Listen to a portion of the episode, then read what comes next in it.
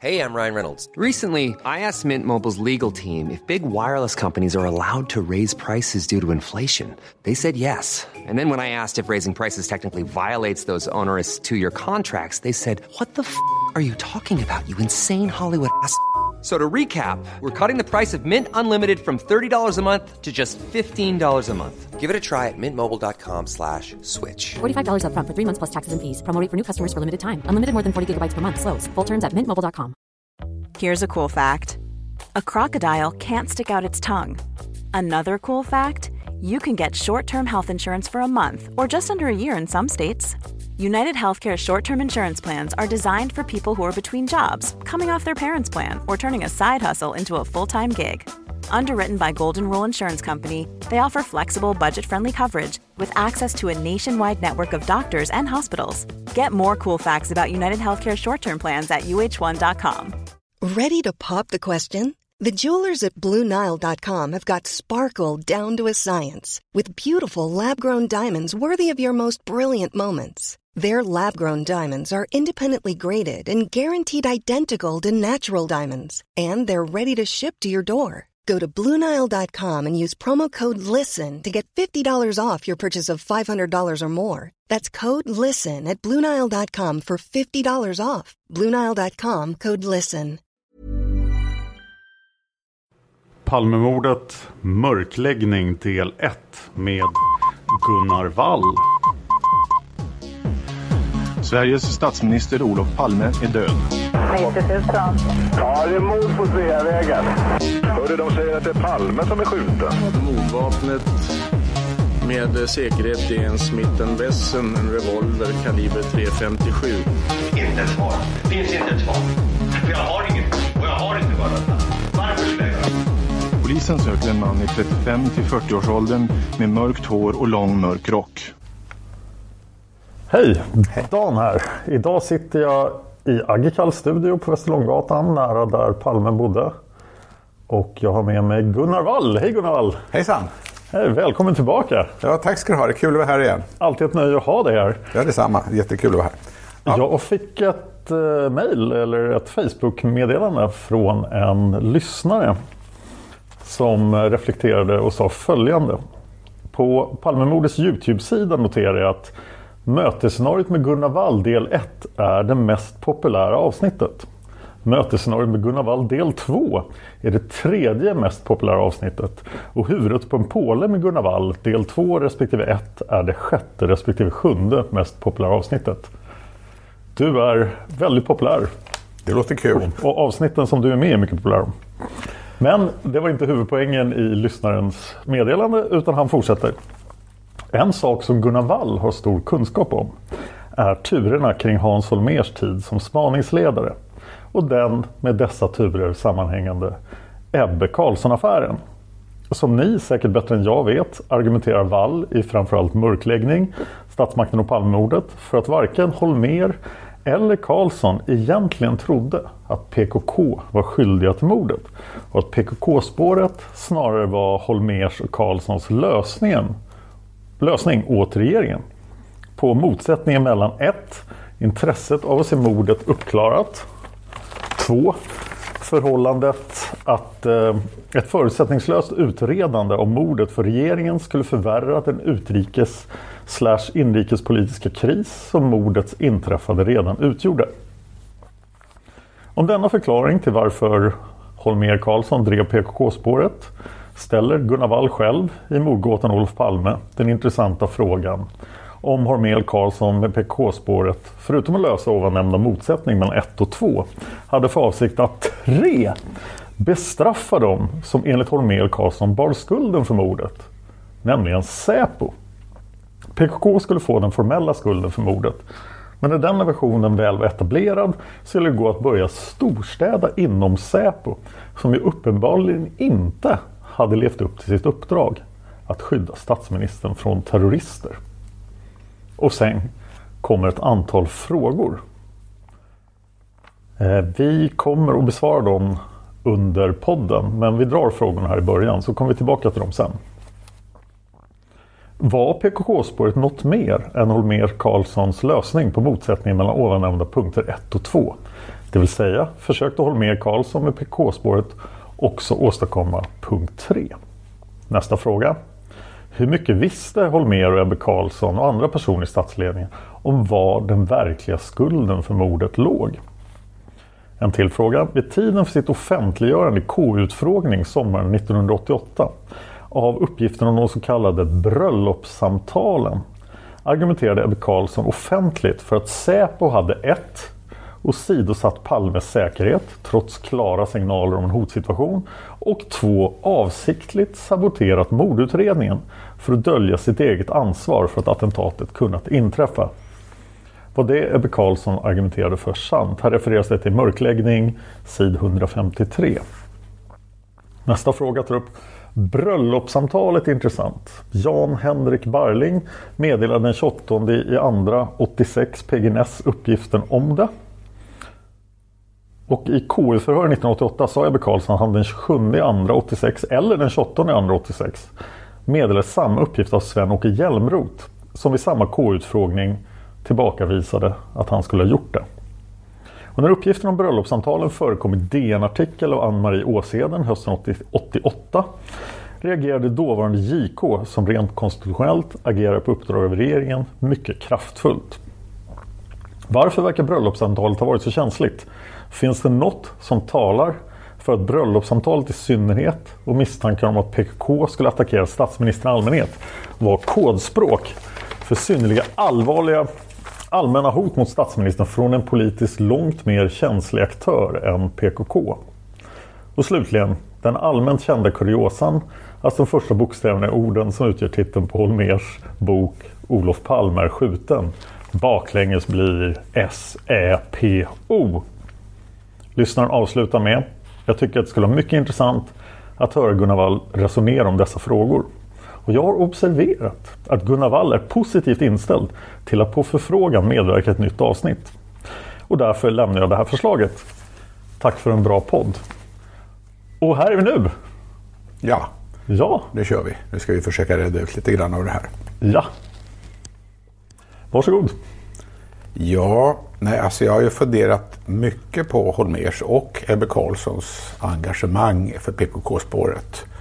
Eh, och eh, om man ska börja någonstans så tänkte jag säga så här att eh, det finns ju olika uppfattningar om Holmer och hans insatser. Och de två vanligaste uppfattningarna som jag har stött på i alla fall är att antingen att han var ärlig i sitt uppsåt Ja, men att han var klantig och inkompetent. ja, Den andra uppfattningen som också är vanlig är att han var inblandad i mordet eftersom han agerade så underligt. ja.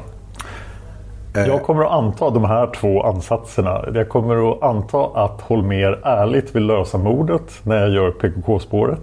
Och jag kommer att anta att Holmer är eh, skum på något sätt när jag gör eh, spaningsledarna.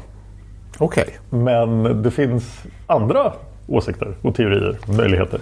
Ja, dels kan man naturligtvis tänka sig, det finns ju några stycken som anser det fortfarande, att Holmér var ärlig och att han verkligen var i färd med att lösa mordet. Att det var PKK men att han inte kom hela, hela vägen. Ja. Det är inte så många som tror det längre men det finns några stycken. Hur skiljer sig den från eh, den första ansatsen? Att han ville lösa det men var klantig? Ja, att han, att han helt enkelt hoppade på fel spår för att han var så inkompetent.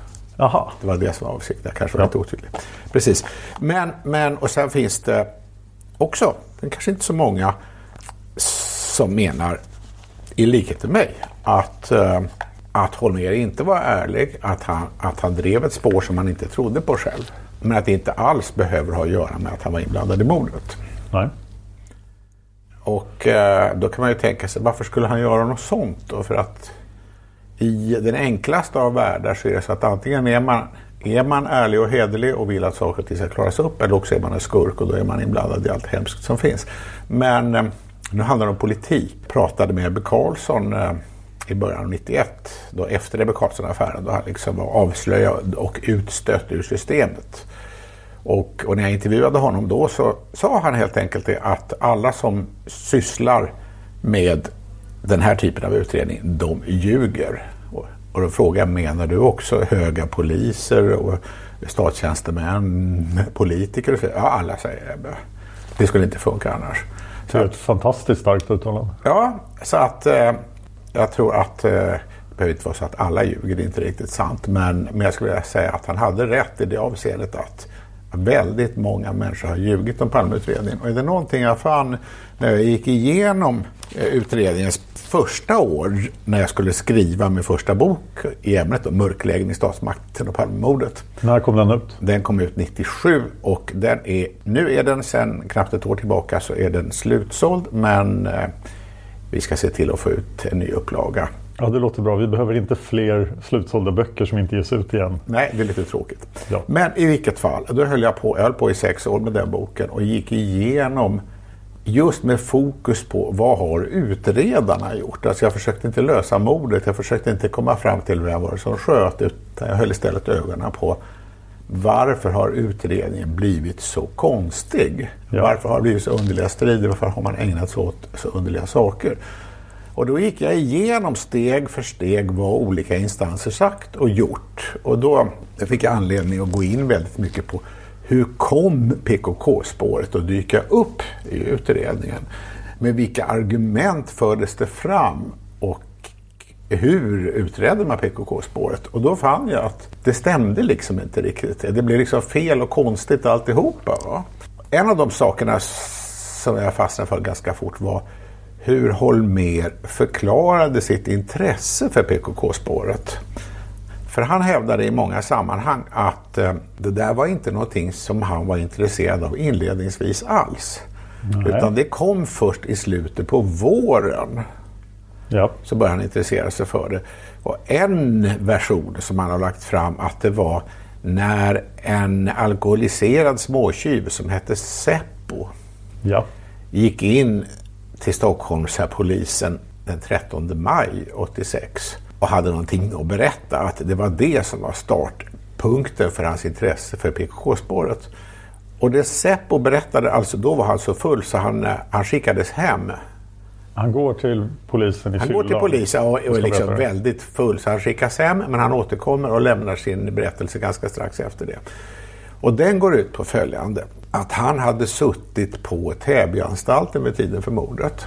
Där hade också en kurdisk knarklangare som hette Naif suttit. Och Miro Barecik som var en ledande Ustasja-representant som hade varit en av de två som utförde ambassadörsmordet i Stockholm Ja. på 70-talet på jugoslaviska ambassadören. De två hade suttit där också. Och då hade Naif i Bariciks närvaro bett Seppo att under en permission fixa fram några revolvrar. Okej. Och Seppo säger att det gjorde han. Han kom tillbaka med två Smith Wesson Magnum Ja. och lämnade över dem. Och eh, det där tyckte han var av intresse. Då kan man ju observera en sak och det är att det här med två Smith Wesson det var, var intressant just för att eh, den sista mars så hade Holmer i tv visat upp två Smith Wesson Ja. som han hade hållit upp. Det finns ju avbildat Ja, det gjorde han. många sätt.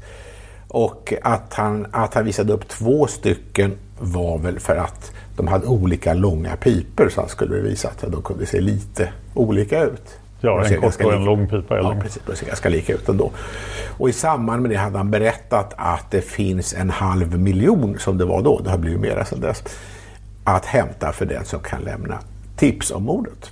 Ah, Så det är klart att det där var intressant Förstås. för folk. Och det fanns ju anledning att fråga sig om Seppo kanske hade inspirerats av det han hade sett i tv, så att säga. ja. I synnerhet eftersom han var så alkoholiserad att det var inte helt säkert att han alltid kom ihåg vad han hade sett och vad som hade hänt överhuvudtaget. Nej. Eh, Men i alla fall, och då var den PKK-anknytning som fanns till Seppos berättelse, det var att eh, den här Naif som var knarklangare, han hade en ung släkting som var en av de PKK som hade blivit terroriststämplade av regeringen. Ja. Så att det fanns en indirekt anknytning till PKK på det sättet. Hur eh, delades de här terroriststämplarna ut? Ja, det var helt enkelt så här att det hade ju, det hade ju alltså begåtts eh, först ett mord med uppenbar PKK-anknytning i Uppsala 84 och sen ett ytterligare PKK-mord i Stockholm i slutet av 1985. Ja. Och i samband med mordet 84 genomfördes det en eh, genomfördes av Säpo en terroristutredning. Den ledde till att en person som hade kommit in till Sverige utomlands ifrån och skjutit, han blev dömd och satt i fängelse. Mm. Och sen lyckades man inte att få fram någonting som räckte att åtala någon annan på. Men det var ju uppenbart att han hade ju så att säga när han var i Sverige så hade han ju umgåtts och fått lite praktisk hjälp med olika saker av andra människor i PKK-kretsen som fanns här. Ja. Och då ville Säpo göra gällande att eh, det fanns skäl att befara att de skulle kunna utföra terroristdåd i framtiden. Och då, fanns det, då hade det införts bestämmelser i utlänningslagen som innebar att man kunde utvisas ur Sverige, inte för saker man hade gjort, utan för saker man kunde tänkas göra i framtiden. Ja, terroristlagen, eller hur? Ja, just det, exakt. Kom till med anledning av västtyska ambassaden och sen försvann på 90-talet. Ja, det har gjorts om en massa gånger. Jag ska inte försöka beskriva lagstiftningen just nu. Men alltså, den innebörden av det var i alla fall det att man kunde alltså utvisas inte på grund av någonting man hade gjort utan på grund av någonting man kunde tänkas göra så att säga. Och Mm. Sen var det dessutom som så då att de här, de här nio kunde inte utvisas till Turkiet dit de skulle ha skickats för det var risk att de skulle utsättas för olika typer av övergrepp. Då. Att Ja. de skulle dödas eller, eller torteras eller liknande. Så då, då blev det istället så att de fick då en speciell påföljd och det var någonting man kallar för kommunarrest. Ja. Det innebar att i den kommun där de var skrivna, de hade rätt att röra sig i den kommunen men inte lämna den utan att få polistillstånd. Det innebar till exempel att om man var skriven i Stockholm fick man röra sig i Stockholm men inte åka till Solna och så vidare. Om man bodde i Haninge som en av dem gjorde, då var det Haninge som gällde så att säga. Ja. Och eh, det är ju svårt att förstå det säkerhetsmässigt logiska i den där uppdelningen men det var den regeln som fanns i alla fall. Och, vad hände om man arbetade i en annan kommun? Ja, man kunde ju inte arbeta utan att få tillstånd att åka till en annan kommun. Ja. Så att säga. Så att, Gavs det sådana tillstånd då eller? Ja, Man kunde få tillstånd för exempelvis läkarbesök och sådana saker. Det förekom, men alltså det skulle ansökas om det hela tiden. Och de som hamnade i den här situationen, de agerade offentligt omkring det här och menade att de hade dömts för någonting de inte åtalats för. Och det, och det tyckte de var absurt. Va? Ja. Så det här var en ganska stor fråga som höll på under mitten av 80-talet. Och man kan säga så här att eh, de fick ganska mycket stöd för sin kamp men eh, det stödet urholkades i och med det andra PKK-mordet i slutet av 85 i Stockholm. Därför då, ja, det kan man ju förstå att det blev... eh, ja, då upprepades ju liksom samma händelseförlopp en gång till kan man säga. Ja. Och det här gjorde också att PKK-kretsen var väldigt övervakad under den här tiden. Det hade ju pågått utredande en gång till om det skulle gå att få fast någon annan utöver skytten. Därför även, även, även, även det andra mordet handlade om att någon kom in till Sverige utomlands ifrån utförde mordet Ja. och togs omedelbart efteråt. Va? Och där kan man säga som så att eftersom PKK i alla fall då var en mycket, mycket strikt organiserad organisation med hårda krav på de som var med där så är, är det kanske inte så konstigt om folk som får instruktion att de ska ta emot någon som kommer utomlands ifrån. Om han behöver hjälp, då får han det utan att man ställer frågor. Så att, eh, det var inte uppenbart att folk i Sverige var inblandade i morden. Däremot, däremot var det så att det hade genomförts en serie mord i Europa under 80-talet på order av PKKs Europaledning. ja. Och samtliga offer var PKK-avhoppare, eller hur? Ja, det var det det handlade om. Alltså det var folk som man uppfattade som förrädare för att de hade liksom opponerat sig och därmed blev de också anklagade för att kanske gå den turkiska statens ärenden och så vidare. Det var logiken. Och det var den typen av våldsbrott som PKK hade ägnat sig åt i Europa. Man hade inte ägnat sig åt några andra typer brott. Man hade inte gett sig på europeiska politiker eller, Nej. eller någonting åt det hållet. Så, utan det var det här.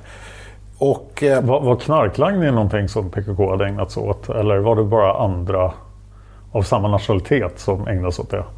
Ja, alltså, jag kan inte komma ihåg några klara belägg för att PKK skulle ägna sig åt knarklangning. Det är klart att en sån organisation behövde ju inkomster men, men, eh, men jag kan, alltså det finns inga kända fall att man Nej. har lyckats, lyckats belägga att PKK var inblandad i knarkaffärer.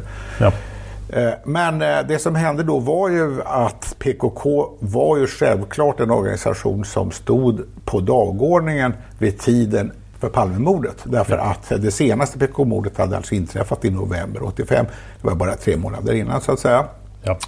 Under hösten 85 hade dessutom en av, av ledarna för PKK, en advokat, gått ut i en intervju i Svenska Dagbladet och talat om att han såg det som att Sverige och Kurdistan nu var i krig och att det här skulle man ta itu med. Vilket man om man vill kan tolka som hot om olagligheter. Vad var anledningen till det uttalandet? Ja, det, var, det var ju i samband med att eh, Sverige upprätthöll kommunarresten. Aha. Det var, liksom, var ju en stor, stor fråga då. Ja. Så det handlar om de sakerna. Plus också tror jag att eh, också tror jag att PKK-ledaren Abdullah Öcalans hustru hade vägrats inresetillstånd till Sverige. Det kanske, kanske hade med det att göra också. Alltså, jag kommer inte riktigt ihåg vad det var, men det var de här omständigheterna i alla fall. Så att. Mm. För att då var det ju naturligtvis väldigt spänt emellan svenska regeringen och PKK så att säga, som en följd av de här sakerna som hade hänt. Va? Ja. Men eh, det fanns samtidigt, alltså det finns ingenting som tyder på att PKK i Sverige hatar Palme eller någonting sånt där. Alltså det finns liksom ingenting av det. Va? Utan, utan eh, det som finns det är de här omständigheterna vi har pratat om. Ja. Och det här ledde ju också till att eh, på helgen efter mordet, då, alltså den första, första och andra mars, så höll polisen förhör med PKK-anhängare om var de hade varit under tiden för mordet och sådana saker. De liksom hämtade folk i sina hem under ganska eh, råa former ibland. Redan då alltså? Ja, alltså man agerade omedelbart. Alltså när man skulle göra saker under helgen, då stod PKK så högt upp på uppdragslistan och då var det, då var det Rikskrim som höll de här förhörerna. Ja. Och sen började det dessutom, som det senare visade sig, började det olagliga avlyssningsoperationer av PKK redan i mars. Okej.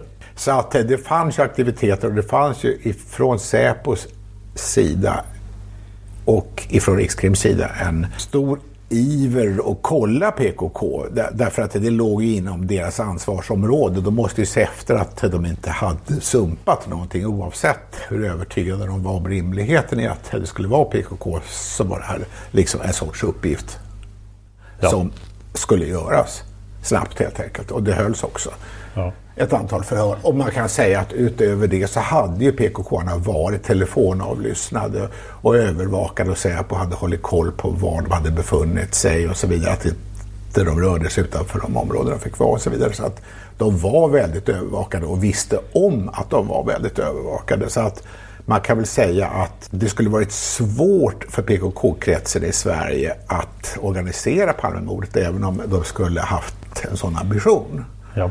Och det skulle, kan man tycka, rimligtvis ha kommit fram indikationer på att de hade gjort det. Om de hade gjort det. Ja. Men det kom alltså inte fram någonting med någon substans. Och det som hände då var att alltså, alltså under flera månader så ägnade sig Holmer inte åt PKK-spåret. Och hans egen story är att han säger att han blev intresserad av det först i och med när Seppo hörde av sig och berättade, berättade sin historia. Och det tyckte Holmer var hett. Ja. Det kan man fråga sig varför det heter. Det kom in otrolig massa tips till utredningen i början.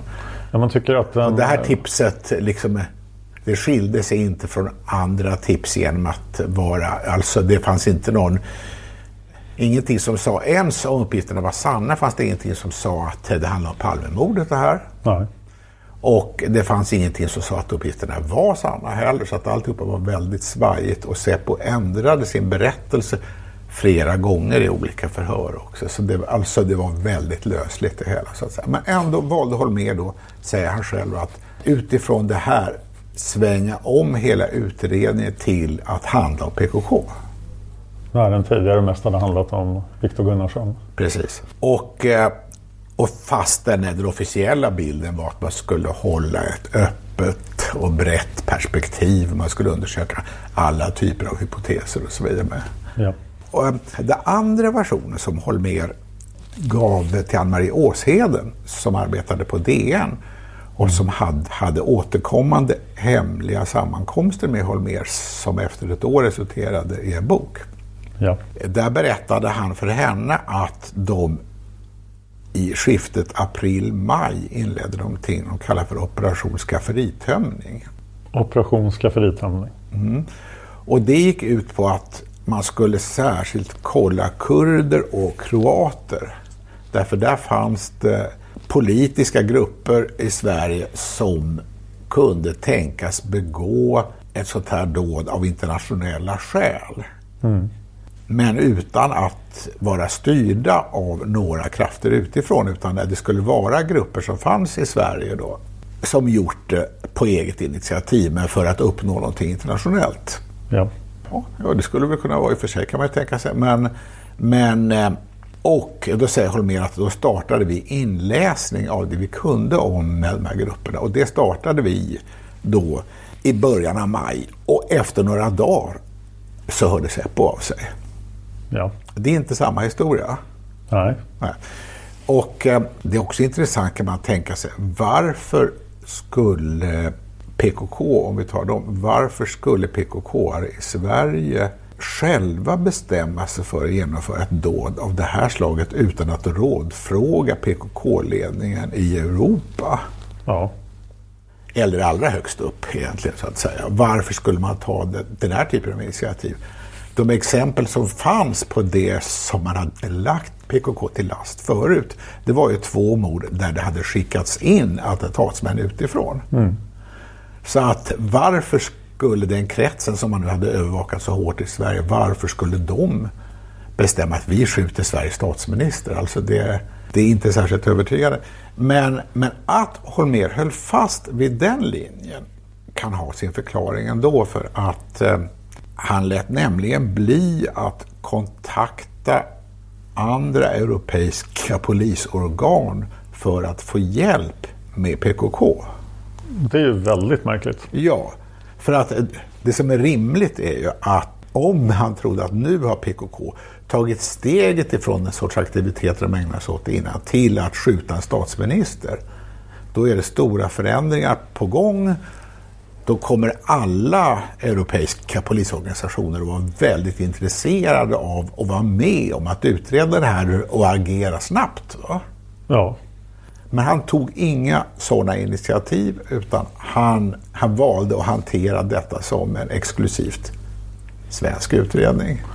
Tog de utländska underrättelsetjänsterna några initiativ här? För att de har ju också upplevt de här avhopparmorden Mm. i Ja, det- Västtyskland, även i andra länder. Ja, det finns ingenting som är känt om vad de har gjort. De måste rimligtvis hört av sig till Sverige och frågat. Ja. Men eh, det brukar inte bli offentligt, den, Nej, givetvis.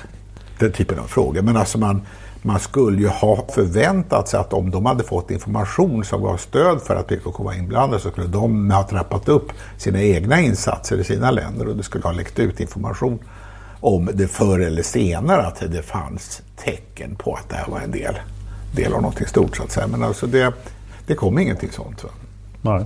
Och eh, det är intressant, utöver att Holmér alltså hade två olika versioner av hur han kom att intressera sig för PKK. Och sen kan man lägga till också att han eh, i sin egen bok om Palmemordet så berättar han om att Ebbe någon gång i mars eh, när de ska käka tillsammans och Ebbe står och steker svamp i köket så berättar han om det här samtalet om bröllopen då. Ja. Och då skriver han med att ja, jag tyckte inte det var så intressant. Va? Nej. Så att, eh, att alltså, hans version är väldigt klar över att det var först i maj eller möjligtvis då i månadsskiftet april-maj Ja. som han började agera i frågan. Och det där strider mot vad som eh, faktiskt finns eh, dokumenterat från ett av spaningsledningens första möten. Vad står det där? Jo, ett ögonblick så ska vi ta fram det. Ja, på förmiddagen den 4 mars så hade spaningsledningen ett möte och i protokollet så står det bland annat så här då. Holmer. Informationen sammanbinds i ledningsgruppen. Vi-känslan är viktig. Den får inte försvinna. Bedömningen av GM, och det betyder gärningsmannen. Ja. Ett, yrkesmördare. Två, det finns ett dussintal organisationer som är intressanta. Särskilt kurderna. Oj. Ja, det står inte mycket mer i det protokollet sen. Det står skälet till bedömningen att det rör sig om en yrkes... Ryan Reynolds here from Mint Mobile. With the price of just about everything going up during inflation, we thought we'd bring our prices down. So to help us, we brought in a reverse auctioneer, which is apparently a thing. Mint Mobile unlimited premium wireless. Ready to get 30, 30, bit to get 30, bit to get 20, 20, 20, bit to get 20, 20, bit to get 15, 15, 15, 15 just 15 bucks a month. So, Give it a try at mintmobile.com slash switch. $45 upfront for three months plus taxes and fees. Promo rate for new customers for limited time. Unlimited more than 40 gigabytes per month. Slows. Full terms at mintmobile.com. If you're looking for plump lips that last, you need to know about Juvederm lip fillers. With Juvederm Volbella XC and Juvederm Ultra XC, your lip look, whether it's subtle or bold, can last up to one full year with optimal treatment and no additional maintenance. Find a licensed specialist and see if it's right for you at juvederm.com today. That's J U V E D E R M.com. Add fullness to lips in adults over 21 with Juvederm Volbella XC or Juvederm Ultra XC. Do not use if you have severe allergies or a history of severe allergic reactions, or if you're allergic to lidocaine or the proteins used in Juvederm. Tell your doctor if you have a history of scarring or taking medicines that decrease the body's immune response or that can prolong bleeding. Common side effects include injection site redness, swelling, pain, tenderness, firmness, lumps, bumps, bruising, discoloration, or itching. As with all fillers, there's a rare risk of unintentional injection into a blood vessel, which can cause vision abnormalities, blindness, stroke, temporary scabs, or scarring. For full important safety information, visit juvederm.com. A lot can happen in three years, like a chatbot may be your new best friend. But what won't change? Needing health insurance. United Healthcare Tri Term Medical Plans, underwritten by Golden Rule Insurance Company, offer flexible, budget friendly coverage that lasts nearly three years in some states. Learn more at uh1.com. Mördare A. Skjuten bakifrån. GM har ej kontakt med offret. B. Grovt vapen. Ja. Så att här har man alltså redan den 4 mars så har Holmer formulerat en tes till spaningsledningen som går ut på att det mest sannolika är att det var kurderna som man kallar det för. Oj. Och sen bara släpper han detta. Och då kan man ju fråga sig varför gör han det? För att Viktor Gunnarsson dyker upp? Eller? Ja, och varför låter han honom dyka upp? Alltså jag tror att man eh, faktiskt lättast får svaret om man, om man kommer ihåg att det var inte självklart att Holmér skulle vara spaningsledare. Så att allt han gjorde i början är präglat av att han måste se till att få vara kvar som spaningsledare. Ah. Det tror jag är helt avgörande. För att han var ju alltså läns, länspolismästare i Stockholm. Ja. Vilket innebar att han var liksom högsta chef över verksamheten i länet. Ja. Det var dessutom så att i den befattningen så var han också den som skulle inspektera olika eventuella fel som inträffade i polisarbetet i länet. Det fanns alltså inte någon annan extern instans som kunde gå in och se efter om, om någonting gick åt skogen utan han var, han var också ansvarig för det. Ja. Och då är det rätt uppenbart att, eh, att av det skälet bör han inte vara spaningsledare. Nej. För då finns det ingen som man kan gå till om någon av hans utredare kommer fram till att det håller på att spåra ur i spaningsarbetet kan man inte gå till en högre chef och få det ändrat då så att säga. Utan Nej. det är den högsta chefen som har hand om alltihopa. Och det finns ingen som kan inspektera vad den högsta chefen gör. Utan liksom, alltihopa ligger högst upp. Va? Det andra argumentet för att han inte borde vara spaningsledare är naturligtvis att när det gäller mord brukar det vara erfarna spaningsledare som har hand om de sakerna. Ja. Och han hade ju inte utrett mord förut. Han hade ju inte den typen av erfarenheter. Han hade ju helt andra uppgifter han skulle ägna sig åt. Så att säga. Han skulle ju se till att verksamheten funkade. Och så borde man lägga det på en mord, mord, mordutredare med stor erfarenhet. Och så borde den mordutredaren naturligtvis få stöd i den omfattning det behövdes. Ja, för han, man... han har en bakgrund som åklagare, eller hur?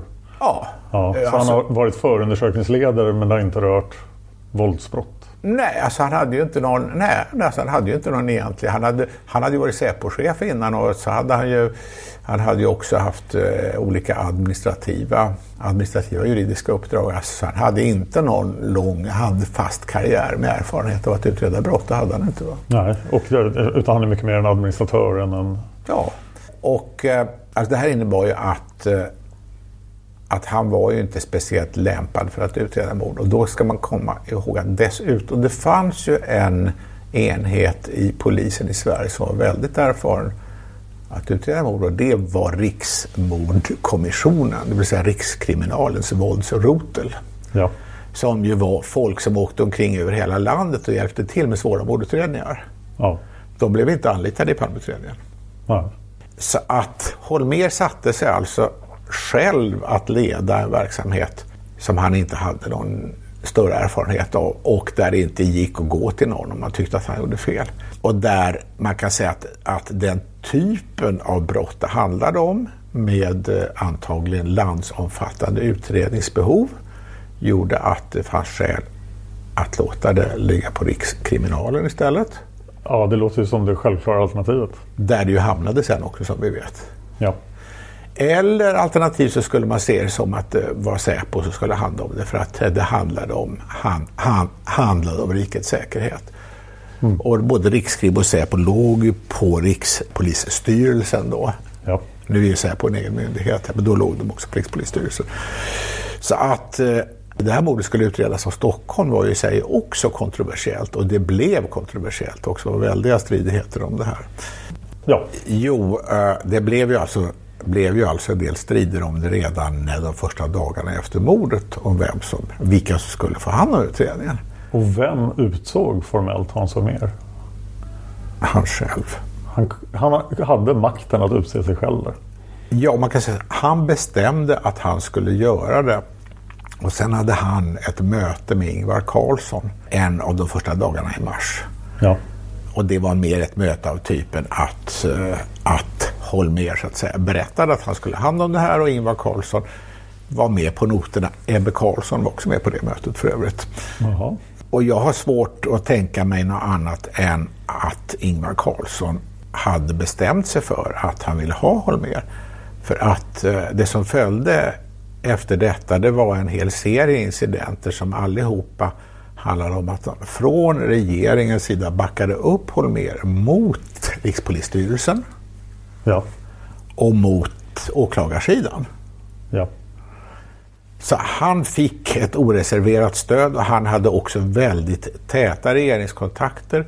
Det utsågs väldigt snabbt två observatörer från justitiedepartementet som eh, satt med i Palmerummet hela tiden. Alltså en av dem satt liksom åtminstone med i stort sett alltid. Va? Ja. Dessutom så hade Holmer direkt kontakt med Ingvar Carlsson, med Sten Wickbom som var justitieminister ja. och med Ebbe Carlsson som hade egna ingångar till regeringen. Så Holmer hade liksom mycket täta kontakter med regeringen på olika sätt och fick ända fram till slutet ett oreserverat stöd för det han gjorde. Ja, har jag fattat rätt då att när Holmér väl avgår så går ansvaret över till Rikskrim?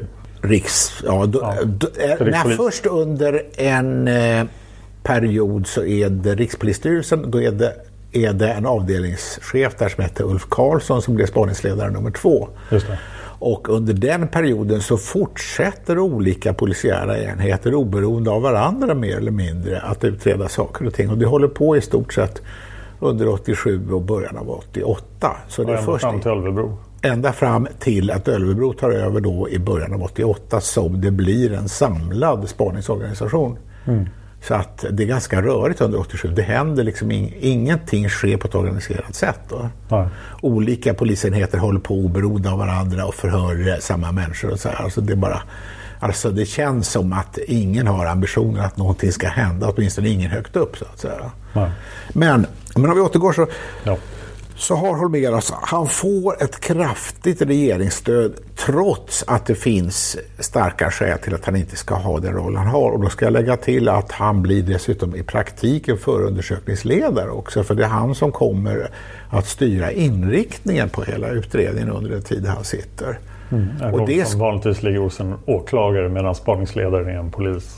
Just det. Alltså, det är så att åklagarna ska besluta om åt vilket håll man ska satsa utredningsarbetet på. Så att säga. Spaningsledarens uppgift är sen att se till att det hålls förhör, att man samlar in teknisk bevisning, att man organiserar arbetet effektivt och så vidare. Ja. Men här, här blev åklagarna på olika sätt överkörda hela tiden så att säga, och blev ju argare och argare såklart. Va? Ja, det har vi ju pratat om en del i Viktor Gunnarsson-spåret.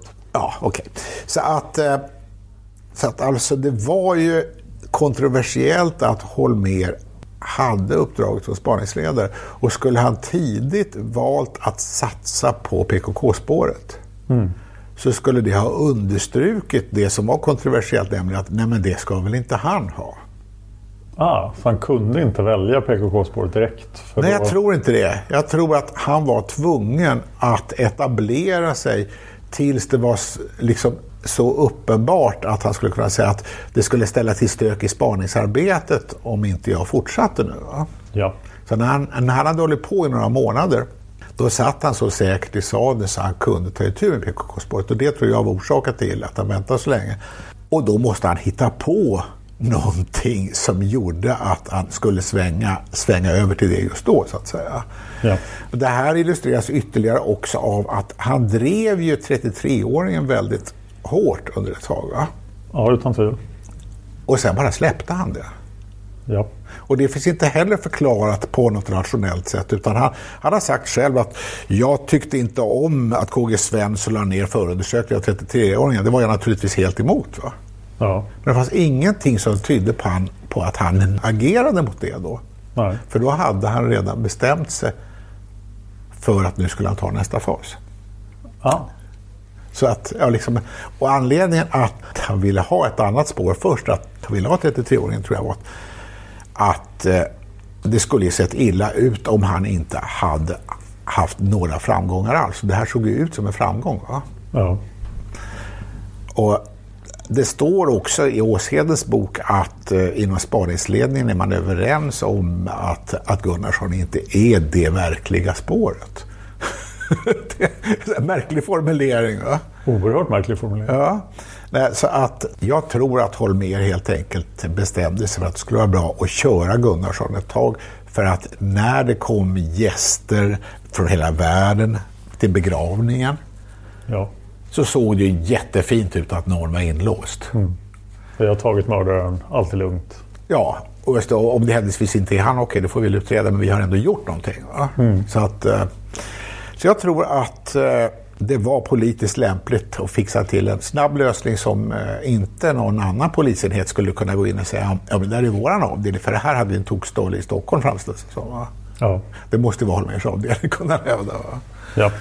Så att sen sätter Holmér igång och, och då handlar det om att satsa på PKK-spåret till den grad så att Holmér avblåser andra utredningsåtgärder. Då kommer åklagarna och säger att vi vill ha en utredning nu av grandavsnittet för det verkar inte vara genomgånget ordentligt. Nej, Och det är ingen orimlig synpunkt det kan man tycka va?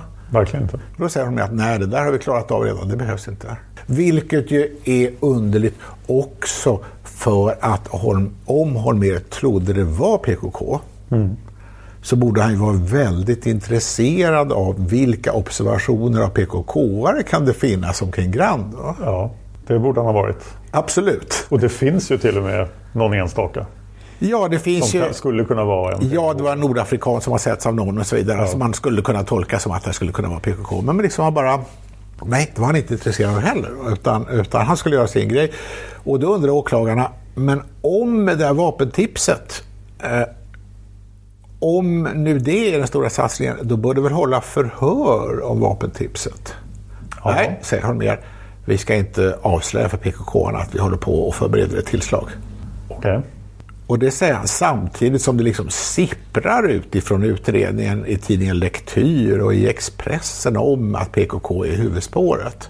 Ja. Dessutom hade PKK erfarenheter av att bli förhörda redan i mars. De visste ju om att polisen höll ögonen på dem. Det fanns ju liksom inte någon sorts överraskningseffekt att hämta där. Va? Nej. Och då frågar man sig varför ville Holmer göra sådär? Jo, han ville ha ett tillslag och då hade han tänkt sig ett tillslag som skulle vara gigantiskt, alltså ännu större än det tillslag som var i januari 87. Han hade liksom tänkt sig att hämta in en massa folk i en stor välorganiserad operation så att säga. Och så skulle man, det skulle ju liksom synas bra i media, det skulle se ut som att nu slår vi till mot dem och så vidare.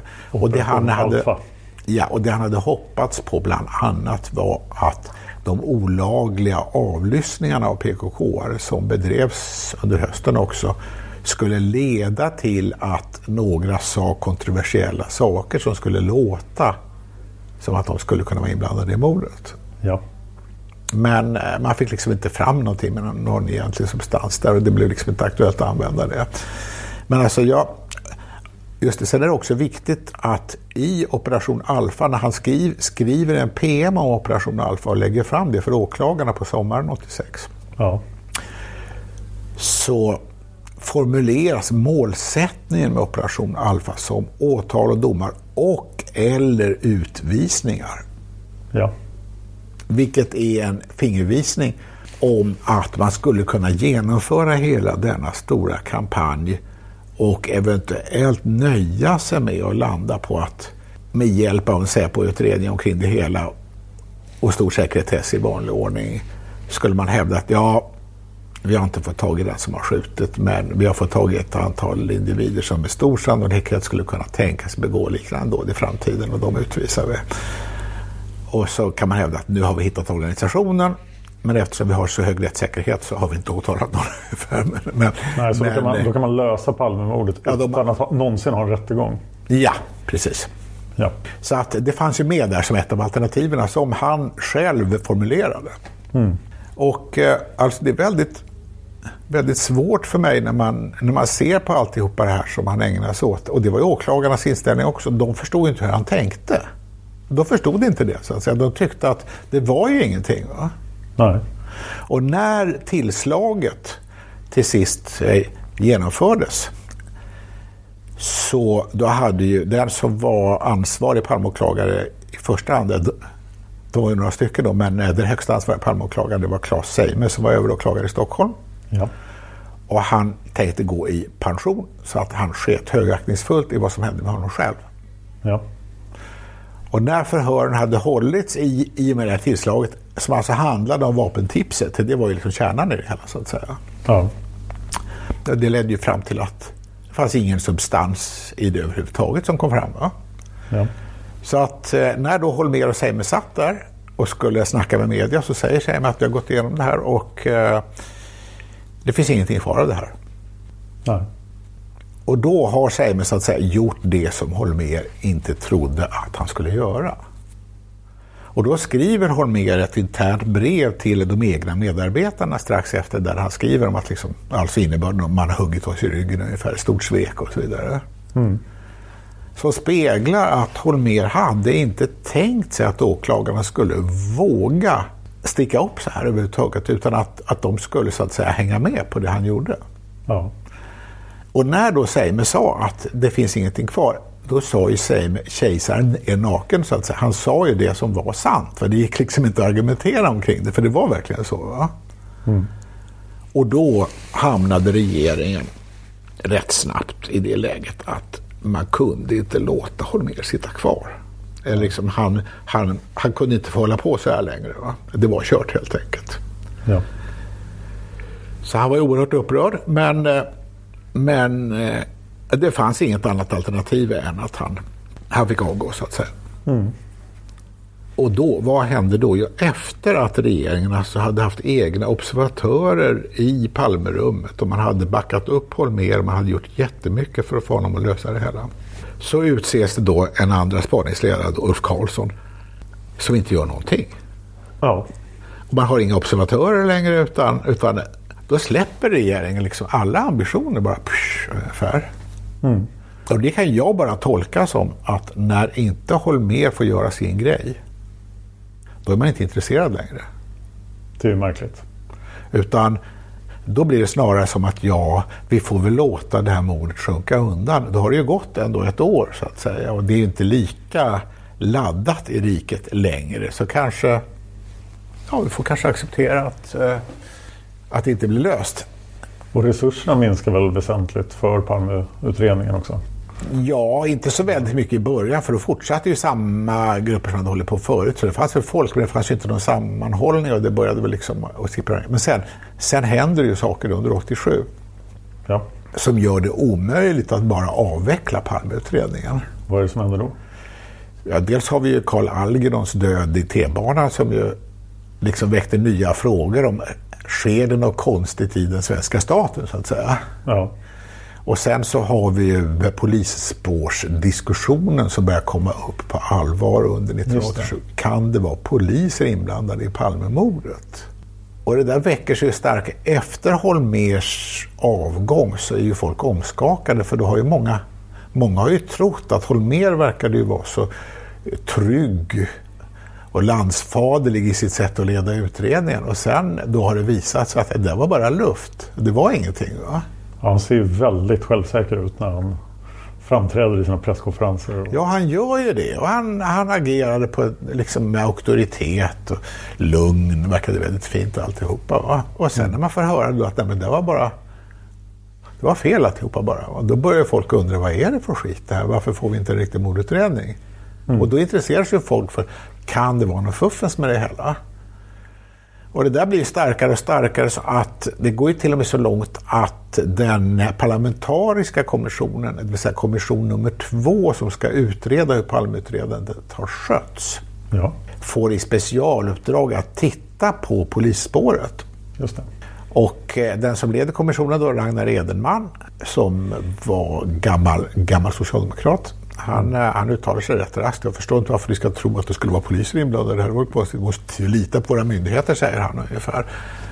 Och så kommer de fram till en slutsats som säger ungefär att nej, vi har inte hittat någonting som tyder på att det skulle vara poliser inblandade. Men eh, det där lugnar liksom inte riktigt ner folk. Va? Nej. Och att man överhuvudtaget har fört upp det på den nivån är ju, är ju liksom en avspegling av att folk ställer frågor. Det känns olustigt med statsministermord som eh, liksom inte har klarats upp och där utredningen bara verkar svaja iväg någonstans. Va? Ja. Och då kommer Holmers gamla kompis Ebbe Carlsson och börjar agera hösten 87. Just det. Och rätt snart så har han stöd i kanslihuset. Ja. Och eh, stöd av Carl Lidbom Ingvar Carlssons gamla kompis som då var ambassadör i Paris och som blev specialutsedd till att vara Säpo-utredare. Ja. Och som eh, håller sin skyddande hand över Ebbe Carlsson som han känner sedan länge. Det första, första Lidbom gör är att han ber att få äta middag med den nya rikspolischefen Nils-Erik Åmansson och den nya Säpo-chefen Sune Sandström. För att han vill ju, han vill ju så att säga etablera kontakt. Mm. Och de kan ju inte säga nej till det eftersom han ska utreda dem och vad de sysslar med. Ja. Och då finner de till sin överraskning att middagen ska vara hemma hos Ebbe Carlsson. Som också ska vara med. Och eh, då förstår ju att Lidbom så att säga stöttar Ebbe Carlsson och Ebbe Carlsson startar redan då att lansera vissa, vissa nya idéer av Palmemordet. Lidbom uttrycker ju sympati för Ebbe Carlsson och så vidare. Det står ganska snabbt klart för Åmansson och Sandström att Ebbe Carlsson har förankring högt upp så honom måste man behandla med respekt. Ja. Och det där använder Ebbe Carlsson systematiskt. Bland annat så tjatar han till att han ska ha en livvakt. Mm. Det är från Sune Sandström. En livvakt ut, utsedd av Säpo? Ja, och det är en av Holmers gamla livvakter mm. som blir specialinlånad då genom Säpo. Han, han är alltså inte Säpo-anställd egentligen, men liksom, han får honom ändå via Säpo. Och den livvakten ägnar sig inte åt att vakta Ebbes liv. Däremot så är det den livvakten som sen åker fast i smugglings, smugglingshistorien i Helsingborg. Just det. Så att, men alltså, alltså där är Sandström sån att han skruvar ju på sig. Han tycker att det här känns lite underligt så att säga. Men han kan inte säga nej. Va? Nej. Åmansson kan inte heller säga nej till olika saker eh, som Ebbe gör. Det först när Ebbe vill starta en ny avlys avlyssningsoperation som de skruvar lite på sig och inte vill säga ja för de känner på sig att det kan sluta illa för dem. Ja. Ungefär. Just det, vilket det också gjorde fastän de inte, inte hade sagt ja. Ja. Och det intressanta är då att Ebbes operation, alltså Ebbes PKK-spår, kärnan i Ebbes PKK-spår, det är att den som var chef för PKKs mordoperationer på kontinenten under 80-talet, han hette Ali Chetiner. Ja. Han var alltså PKKs Europachef och chef för den här hemliga specialgruppen som andra PKK inte visste något särskilt om som höll- på att organisera de här morden så att säga. Ja. Han har hamnat i onåd i PKK och tycker inte att det är så kul att vara med i organisationen längre. Så han har pratat med tysk polis om att han kan tänka sig att hoppa av och samarbeta. Och det når då Kege och Barling, två Säpo-män i Sverige som sysslar med PKK-spåret. Ja. Och eh, när de får höra det så blir de exalterade för de tänker att de kanske ska få honom till Sverige. Och det vore ju en riktig vinst i sammanhanget. Och de pratar med PG Ness som är operativchef på Säpo. Men Ness han vill inte ha några pensionerade terrorister hit som han säger. Så att, nej, det där vill jag inte veta av. Va? Och då pratar de med Holmer. Och så får Ebbe höra talas om det och så vidare. Och sen så sen startar en operation som går ut på att Ebbe lånar pengar av Thomas Fischer. Finansmannen Thomas Fischer som används för att finansiera att Ali Chetiner kommer till Sverige utan något officiellt beslut ifrån Säpo.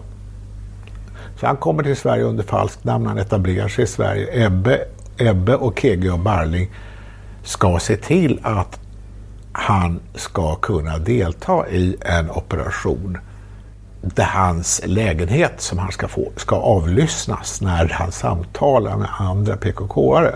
Ja. För det är fortfarande så att han har inte gått ut och sagt att han hoppar av utan han ska ju uppträda i Sverige som om han är en lojal aktivist i PKK fortfarande. Men hur Det motiverar sista- han att han hamnar i Sverige? Ja, alltså det, alltså det sista han gör innan han sticker till Sverige i alla fall är att han skriver ett brev till Abdullah Öcalan där han liksom säger så här, jag har varit en usel person som har svikit organisationen. Jag vill gärna åta mig värdiga uppgifter i fortsättningen. Så jag hoppas att jag kan få det. Ungefär sen sticker han till Sverige. Va? Så han har den friheten att han kan... Ja, han har ju inte någon ansvarig ställning i PKK längre så han har väl ett visst utrymme att göra det så att säga. Så hans plan är ju säkert då att försöka få PKK i Sverige och ställa upp på någon form av konspirativa samtal som han liksom ska leda in dem på. Ja. Och så ska man spela in allt det där i smyg.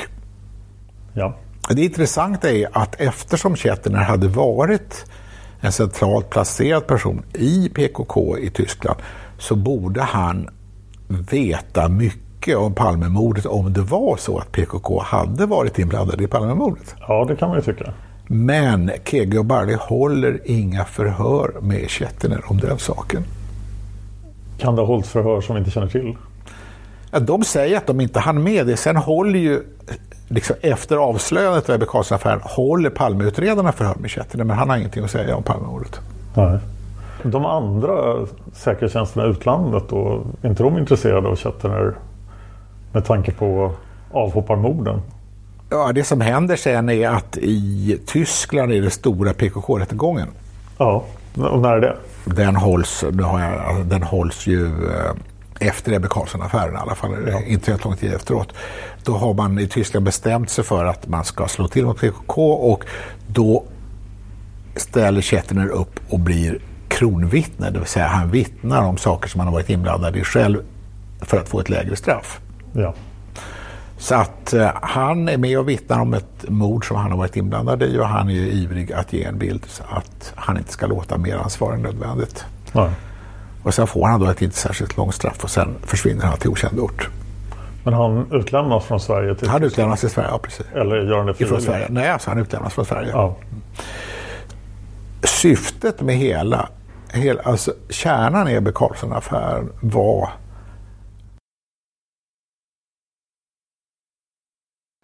Och om ni vill höra vad kärnan i Ebbe Carlsson-affären var så måste ni lyssna nästa vecka också för att det här är två delar och jag valde att dela just där för jag tyckte det var en bra cliffhanger. Det här avsnittet kommer ut den 27 februari 2019 så jag hoppas få se så många som möjligt av er sponsorer på Patreon på Palmevandringen imorgon den 28 februari. Palmemordet finns på Facebook och gärna in och likea det där. Palmemordet finns fortfarande på Youtube. Kan komma att ändras snart. Polisspåret är snart tillbaka förutsatt att Patreon lyckas hålla sig över 500 dollar. Buss 43 avsnittet är inspelat. Och kommer när vi är klara med Palmevandringen och de inspelningar vi gör den 28 februari. Jag heter Dan Hörning och jag finns på Instagram som Dan Hörning och på Twitter som Dan Horning. Gunnar Wall har en jättebra blogg som jag rekommenderar. Det är bara att googla på Gunnar Wall blogg. Där han är väldigt, väldigt duktig med att svara på kommentarer. Så att man kan ha väldigt kreativa diskussioner med honom där. Stort tack till Gunnar Wall för medverkan i de här två mörkläggningsavsnitten. Och stort tack till dig för att du lyssnar på Palmemordet. Man hittar Palmes mördare om man följer PKK-spåret till botten. Därför att ända sedan Julius Caesars tid har jag aldrig hört talas om ett mord på en framstående politiker som inte hade politiska skäl. Polisens och åklagarens teori var att han ensam hade skjutit Olof Palme. Och det ledde också till rättegång. Men han frikändes i hovrätten. Nu ska vi ut och röva, Stråt. Vi ska ut och röva.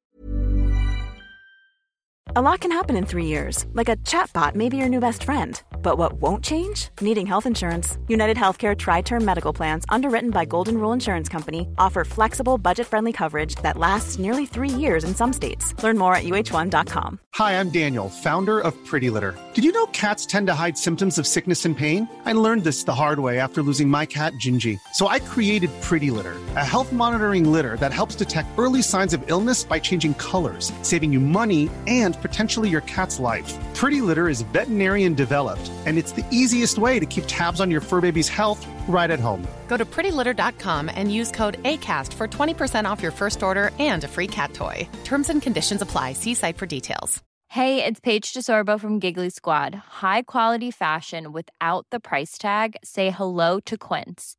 I'm snagging high end essentials like cozy cashmere sweaters, sleek leather jackets, fine jewelry, and so much more. With Quince being 50 to 80% less than similar brands. And they partner with factories that prioritize safe, ethical, and responsible manufacturing. I love that. Luxury quality within reach. Go to quince.com slash style to get free shipping and 365 day returns on your next order. Quince.com slash style.